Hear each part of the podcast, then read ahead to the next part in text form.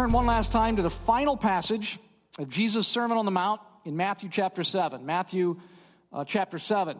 Those of you who've been with us know that we've been in a series that we began back, uh, uh, actually, back earlier in the fall on Jesus' Sermon on the Mount. We've called the series Stranger Things Life in the Right Side Up, adopting it from the hit Netflix show by the same name. Because throughout this sermon, Jesus continues to drive home the point that life as we know it, the world that you see around you, the world that you were born into, is upside down. It's upside down from the world that God originally created.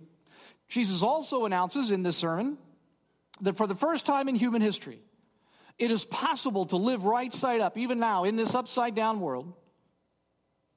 But the only way to do it is to become a disciple of Jesus Christ. Now, you ask, well, why in the world would I care about living right side up? Well, the Hebrew answer to that question is the word shalom. Those who learn to live right side up increasingly experience shalom as they put into practice what Jesus teaches in this uh, sermon. Shalom is a word that refers to wholeness, peace, a sense of meaning and purpose in life, emotional health sense of overall well being. In other words, genuinely flourishing as a human being. That's what Jesus wants for you. And that's what he's inviting you into in the Sermon on the Mount, Shalom. And isn't that isn't that what you want? Don't you want that as a person to flourish? To experience a sense of wholeness? Isn't that really what everyone wants? And yet, after 2,000 years of sermons preached on this sermon. And after 2,000 years of books written on this sermon, so few people today would say that they're flourishing, including people sitting in churches who would say that they're followers of Jesus. Why is that? And why aren't you flourishing more? I think Jesus answers that in this final passage of the sermon. Look at chapter 7, verse 13. Chapter 7, the book of Matthew, verse 13, Jesus says, Enter through the narrow gate. He's talking about the kingdom of heaven here. In other words, right side up living. It says, Enter through the narrow gate, for wide is the gate and broad is the road that leads to destruction, and many enter through it.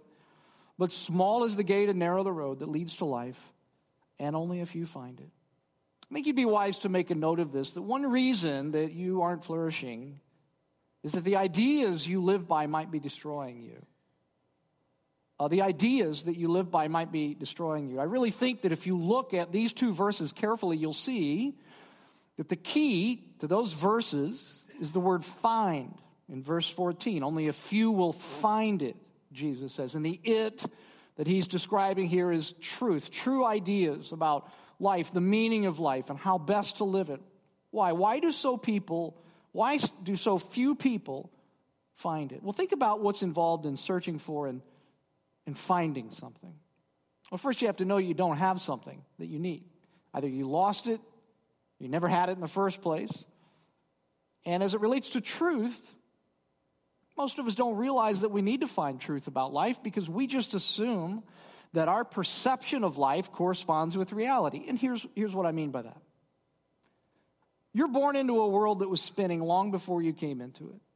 And so, almost immediately, people start to teach you ideas about life your parents, your teachers, your peers, culture at large, commercials, ads, celebrities, they all teach you ideas about life. And actually, the most powerful ideas are ones that no one even taught you. You just absorbed them from the culture. And those ideas usually come from dead philosophers. John Maynard Keynes, uh, the founder of modern macroeconomics, once wrote this. He said, The ideas of economists and political philosophers, both when they're right and when they are wrong, are more powerful than is commonly understood. Practical men who believe themselves to be quite exempt from any intellectual influences are usually the slaves of some defunct philosopher. Madmen in authority who hear voices in the air are distilling their frenzy from some academic scribbler of a few years. So you, you come into the world and you are taught or you absorb a bunch of ideas that run your life that you assume to be true. Now, let me just give you an example of a really small one. This is like a non consequential one, but let me just give you an example. How many of you subscribe to the idea that uh, you should date someone before you get married and that you're supposed to feel something emotionally for the person you marry? How many of you would, would agree with that? Yeah, yeah. Most of you are like, yeah, sure, of course, right? But uh, prior to the mid 1800s, people were way more functional than that. Like you have a cow, you have a cow, I have a house, let's get married. Wasn't until philosophers came along in the 1800s, these philosophers were known as romanticists. Wasn't until then that the idea of dating and feeling someone for someone before you got married even was a thing. But you didn't know that till just now. Like you took it for granted that that was always the case. See, this is the way it works. Most of us don't even know that we need to find truth because we assume that what we have been taught and the ideas that we have absorbed are absolute truth and that they correspond with reality. There's something else about searching and finding truth. Uh, you're not going to go out and find something. You're not going to search for something and find it unless you think it's worth finding, are you? And some of you are going to judge me for this. But when I was a kid, if I lost a penny, I'd search high and low to find it. Today, I'm not going to the trouble. It's not worth it. Sorry. And I got to be honest with you, every year that my body gets older, the amount of money that is worth bending over to pick up uh, just increases every year. I think I'm up to about a dollar now. Anything less than a dollar, it is not worth bending over to pick up. It hurts too much to get back up. In the same way, some people don't think truth is worth finding. Maybe Maybe because they don't think there's such a thing as truth, so why go on a search for it? Maybe they would say, well, you know, maybe there is truth, but you can't know it. Whatever the reason, it's not something they value. They're not going to go on search for it, they're not going to find it. But there's something uh, else involved in searching and finding something. You got to know where to search for it. Right? You got to know where to look for it. That's often the biggest problem in searching for something, isn't it? Try, try to find the person responsible for something that you need in a, like in a large government bureaucracy or a large corporation. Try to find the person responsible, and, and you will find yourself in the ninth ring of Dante's Inferno, speaking to automated phone assistants over and over and over and over. You will find yourself in this constantly downward spiral of automated phone assistants, won't you? Because you don't know where to search for it, you don't know where to find it. But as it relates to truth, Jesus in these verses doesn't hide where to search for it and find it. In fact, Jesus makes a very bold and politically incorrect claim here. So much so that I got to tell you that I reflexively flinch at the idea of pointing it out. Because he's saying in metaphorical terms that he is the source of truth. That's the small gate and the narrow path metaphor. You want to find truth, go to him. He doesn't leave you guessing about where to go to search for truth. Now, again, I realize this is profoundly politically incorrect to say. Jesus doesn't seem to understand the rules of a postmodern culture. You can't be that exclusive. You must say that there are many right ideas about life and many right worldviews, and that all of them are equally good, and they all lead to the same end, whether they come from your parents, or Taylor Swift, or Beyonce, or George Clooney, or Bertrand Russell, or Mahatma Gandhi, or Muhammad. They're all equally good, and they're all equally true ideas about life. But that isn't what Jesus says. Uh, he doesn't have to follow the rules of postmodernity.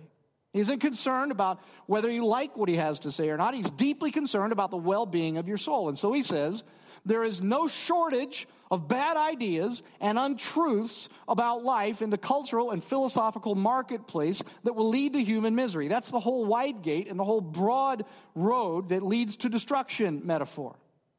Crushing anxiety, broken relationships, a sense of meaninglessness, soul sucking addiction, sexually transmitted diseases, a nagging sense of shame, joyless cynicism, jealousy, envy, despondency, and I could go on and on and on. Jesus says there is no shortage of bad ideas. There's a wide array, there's an enormous diversity of terrible ideas about life that will destroy you. And he says that the reason that so few people flourish is that they don't search for truth in him. Some just drift along in life, never realizing that the ideas that they live by aren't working for them. Some people don't think truth is worth, worth searching for because they don't believe you can find it. As I said a moment ago, there's no such thing as truth, they would say. Others reject the notion that Jesus is the source of truth. And so they spend their lives denying him, looking for truth in all of the wrong places. In his book, The Divine Conspiracy, Dallas Willard writes this It is one of the major transitions of life to recognize who has taught us, mastered us, and then to evaluate the results in us of their teaching. This is a harrowing task. And sometimes we just can't face it, but it can also open the door to choose other masters, possibly better masters, and one master above all. Have you ever taken the time to evaluate and assess where you got the ideas that you live your life by? And, and, and, and how are they working for you? So, uh, where'd you get the idea that you have to be the best at everything you do? Where'd that idea come from? Who taught you that? Where did you get the idea that other people's opinion of you defines your worth? Where'd that idea come from? Where'd you get the idea that the rest of your life hinges on you getting into the right college if you're a student? Where'd you get those ideas? And what are those ideas doing to you? What's the effect that they're having on your life? Just a few short chapters after this, when Jesus says, Come to me, all you who are weary and burdened, and I will give you rest. Take my yoke upon you and learn from me, for I'm gentle and humble and hard, and you will find rest for your souls. For my yoke is easy and my burden is light. Anyone here this morning feel weary? Anyone here this morning feel tired, stressed out? Need rest? Maybe it's time to take a close look at the source of the your ideas about life and where you got those ideas, how those ideas are working for you or not working for you, as it were. Because the ideas that you live by may very well be destroying. Those ideas may be the reason that you're not flourishing. There's a second reason that you might not be flourishing. Jesus talks about it here in verse 15, somewhere along the line. Let me just say it, and then we'll read the verse. Somewhere along the line, you may have been deceived uh, by false prophets. That may be a reason that you're not flourishing. You may have been deceived by false prophets. Verse 15, Jesus says, Watch out for false prophets. They come to you in sheep's clothing, but inwardly, underline that word inwardly, they are ferocious wolves. They, by their fruit, you will recognize them. Do people pick grapes from thorn bushes or figs from thistles? Likewise, every good tree bears good fruit, but a bad tree bears bad fruit. A good tree can't bear bad fruit, bad tree can't bear good fruit. Every tree that doesn't bear good fruit is cut down and thrown into the fire. Thus, by their fruit, you will recognize them, these false prophets. I highlighted the word inwardly, wanted you to highlight it. Because you may, may remember that I've said throughout the series that, unlike any other religion, Christianity is not concerned with behavior modification. Christianity argues that the problem with humanity is in the heart. It's not merely our behavior. We're sinful, we're self centered, we're narcissistic people, out for ourselves at all costs. That's the problem with humanity. And so our hearts have to be changed. And Jesus says that there are false prophets out there who disguise themselves as sheep. Sheep was one of the was one of the central metaphors that Jesus used to describe his disciples. He says these false prophets disguise themselves as sheep, but they're actually wolves. There's a big difference between sheep and wolves. Sheep aren't predators, wolves are. Wolves are looking to eat sheep. False prophets disguise themselves as people who are being transformed inwardly, but they're not. Look down at verse 21. Not everyone who says to me, Lord, Lord, will enter the kingdom of heaven, but only he who does the will of my Father who is in heaven. Notice that line. Only he who does the will of my Father who is in heaven. Many will say to me on that day, Lord, Lord, did we not prophesy in your name and in your name drive out demons and perform many miracles? Then I will tell them plainly, I never knew you. Away from me, you evil doers. It's very interesting, interesting to me that twice Jesus refers here to the words that come out of the mouths of these false prophets. They say, Lord, Lord, and they speak prophecy in his name. I wonder if you think that you would know a false prophet if you heard one speak. Would you be able to identify one? Would you be able to discern a false prophet? Imagine with me uh, for a moment that you take a trip to Indianapolis Friend of yours invites you to his or her church. You say, Sure, what's, what's, what's the name of the church? Your friend says, Well, it's the People's Temple of the Disciples of Christ. And it's awesome, your friend says. And so you say, Great, it must be legit. It's got the words temple, disciples, and Christ in it. There are a ton of people there. Music is great. Pastor gets up and speaks. He's, he's a great communicator. And he's very charismatic. And he's speaking about how there are so many preachers out there who just want your money. And you're like nodding your head. You're like, yeah, yeah, that's true. There are. This guy gets it. And the pastor goes on and he says, All they want is your money. And then he begins to quote from the Bible and he says, Jesus said, You've cleaned the outside of a platter, but the inside you've filled with all kinds of things. Woe unto you, scribes and Pharisees, hypocrites, for you make clean the outside of the cup and the platter, but within they're full of extortion and excess. You blind Pharisee, cleanse first that which is within the cup and the platter, that the outside may be clean also. And he says, That's what I have to say to you today. And you walk out and you say, That was great. he was so on the money, he was on point. I got out a lot, I got a lot out of that today. Except that was a direct quote from a sermon preached by none other than the Reverend Jim Jones, who some of you may know started a church in Indianapolis and then ultimately moved it to a remote part of the South American nation of Guyana in a place he named Jonestown, where 918 members of his church committed mass suicide under his leadership, drinking Kool Aid laced with cyanide. And you ask, how, could it be? He used so much scripture in his sermon. He seemed so gifted, so talented, so sincere. Well, you just need to understand something. Every false prophet worth his salt is gifted, talented, and acts sincere. Every false prophet who is worth his salt is a great communicator. Every false prophet is a charismatic leader. Every false prophet is cunning enough to use religious language. Lord, Lord, Jesus says, to convince the undiscerning into following him. And they often have huge followings. And yet Jesus says they are wolves. They are governed merely by their own selfish desires. And Jesus says that the way to identify false prophets is to pay little attention to their communication skills and little attention to their charisma and little attention to their following and pay close attention to the content of their message and what they do. That's what all of this talk about trees and fruits is about. Trees and plants manifest their nature by their fruit. Figs by big fig, uh, fig trees by bearing figs, not grapes. And what false prophets teach and what they do reveal the kind of person that they really are. Not all false prophets are physically lethal, as Jim Jones was.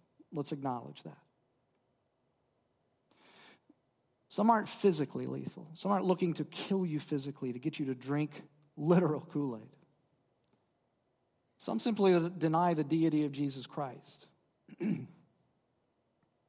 Some simply deny the exclusivity of Jesus Christ. Some simply deny the inspiration and the inerrancy of Scripture. Some deny that Jesus' death on the cross was enough and that you must follow certain laws and codes of conduct to be saved. Jesus says, Beware of these false prophets because they are all destructive to your well being. I want to tell you something. Listen to me on this. There are false prophets among us here in Evansville.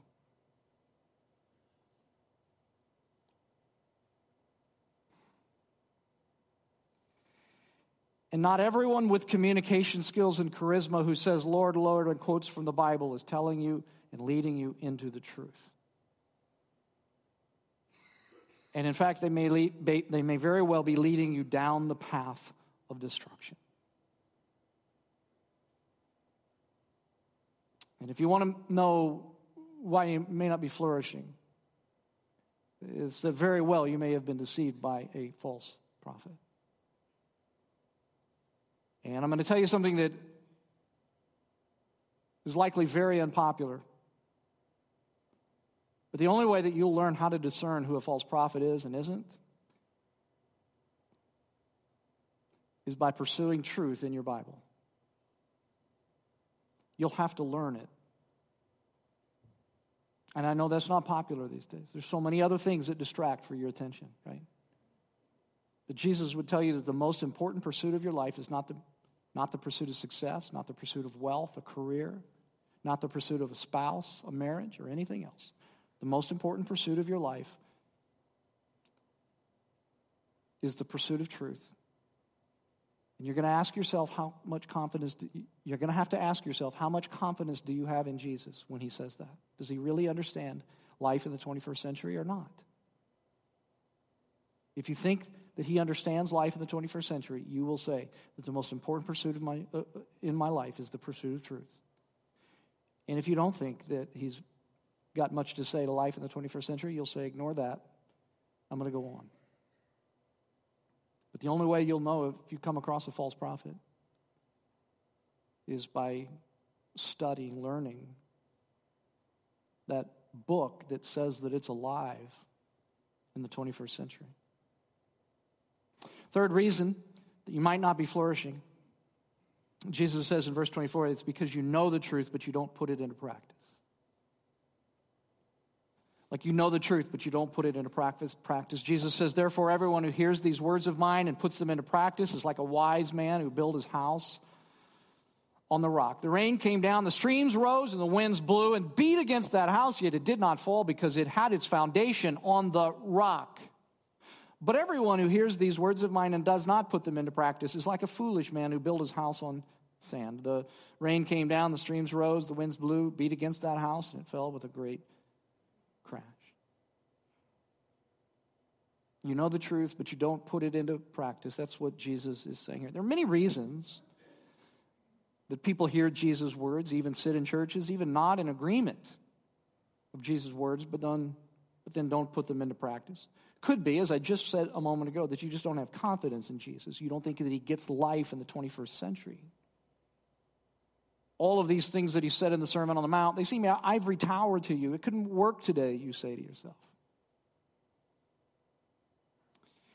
Maybe you don't put these words into practice because you've been deceived by a false prophet who told you that if you would obey, you would always experience health and wealth, but that didn't happen to you and you're angry about it all and you're cynical now. Would you just please notice that Jesus never promised that, even in this illustration? Did you, did you see it in this illustration? Even, the per- even in this illustration, the person who did put Jesus' words into practice got hit by the same storms, storms that those who didn't obey Jesus got hit by. It's just that one was able to withstand it all because they built their life on the foundation of Jesus as the source of truth. Maybe you haven't put these things into practice because you're fearful. You think if I live, if I live like Jesus says to in this sermon, if I love my enemies, if I turn my cheek, and if I if I don't hoard my money, and if I don't lust for women, and all the rest of the stuff that Jesus talks about here, I'm going to miss out. Who in the world is going to take care of me? Who in the world is going to miss my? Uh, who in the world is going to meet my needs? Maybe that's why you don't obey. But don't you see? That's the promise that Jesus makes in the Sermon on the Mount way back, uh, back in back in the early part of the sermon. He says, he says, "Don't worry." He says, "Don't worry. Your Father knows what you need." And it's a promise that for the person who trusts Him and obeys Him, that God the Father will be for you everything you need. Like there's nothing, everything that you need, He will be for you.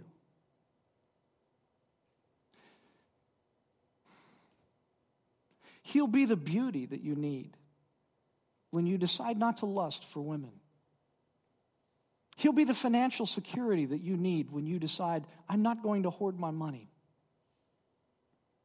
He'll be the identity and the security that you need when you decide, I'm not going to live for other people's opinions of me. I'm not going to live for the applause of other people. He'll be your identity, your approval.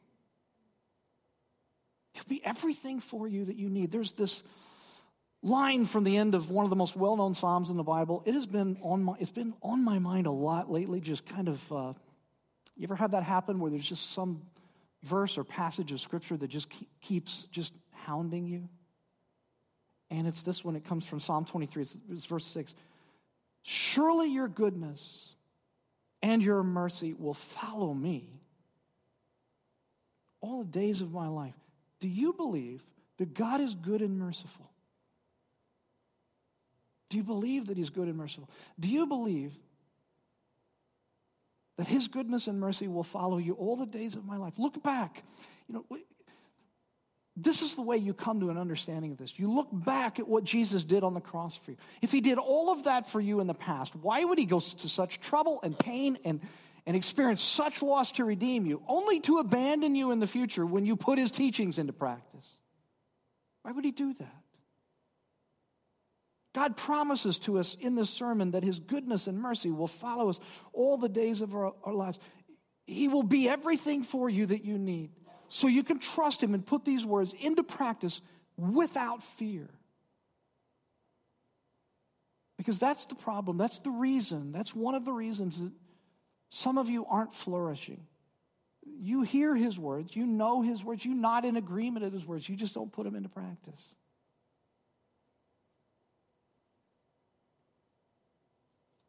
Lots of bad ideas that may be destroying you there are false prophets out there that may be destroying you, and it may be that you aren't putting his words into practice. But I need to close, and since this is the end of this series, I want to close the whole series up with this. Matthew tells us in verse 28. When Jesus had finished saying these things, the crowds were amazed. Would you underline that word amazed? Highlight that word amazed. They were amazed at his teaching because he taught as one who had authority and not as their teachers of the law. I want you to highlight the word amazed because the English word amazed is so overused that it really loses the power of the reaction to Jesus' sermon that these people had. The Greek word behind it is the word ekpleso, which literally means, and listen to this, to be astounded to such a degree that you lose your mental composure. Now, that's a strong, I got to tell you, that is a strong response to a sermon. Seriously, no one has ever responded to a sermon of mine like that, ever. But if you just think about this final passage of the sermon, I think it will make sense to you why they lost their mental composure. I don't know if it occurred to you or not, but throughout these final verses, Jesus keeps giving us only two choices in life. There are two gates, there are two roads, there are two destinations life and destruction. There are two groups, the few and the many, two kinds of trees, the good and the bad, which produce two kinds of fruit, the good and the bad, two kinds of people who profess faith in Christ, the sincere and the false, two kinds of builders, the wise and foolish, two foundations, the rock and the sand, and two houses, the one that stands and the one that falls.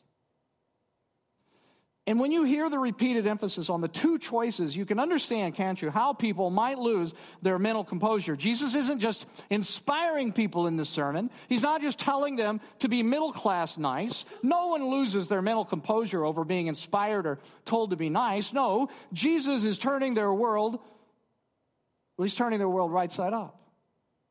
He's saying things that are subversive to the fundamental ideas that they have had about reality, and not just subversive to their ideas.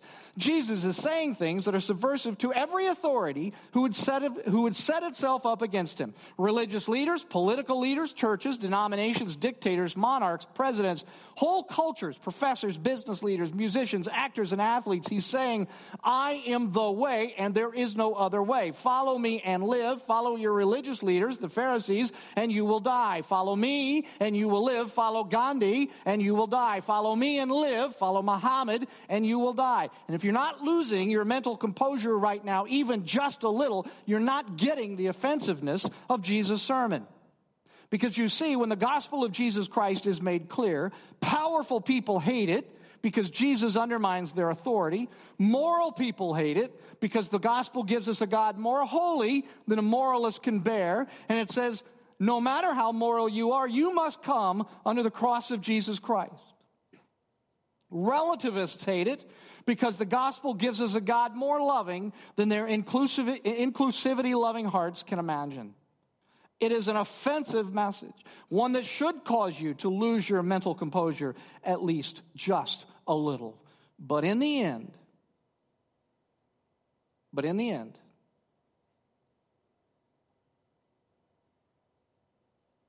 It is only the joy and the wonder of that gospel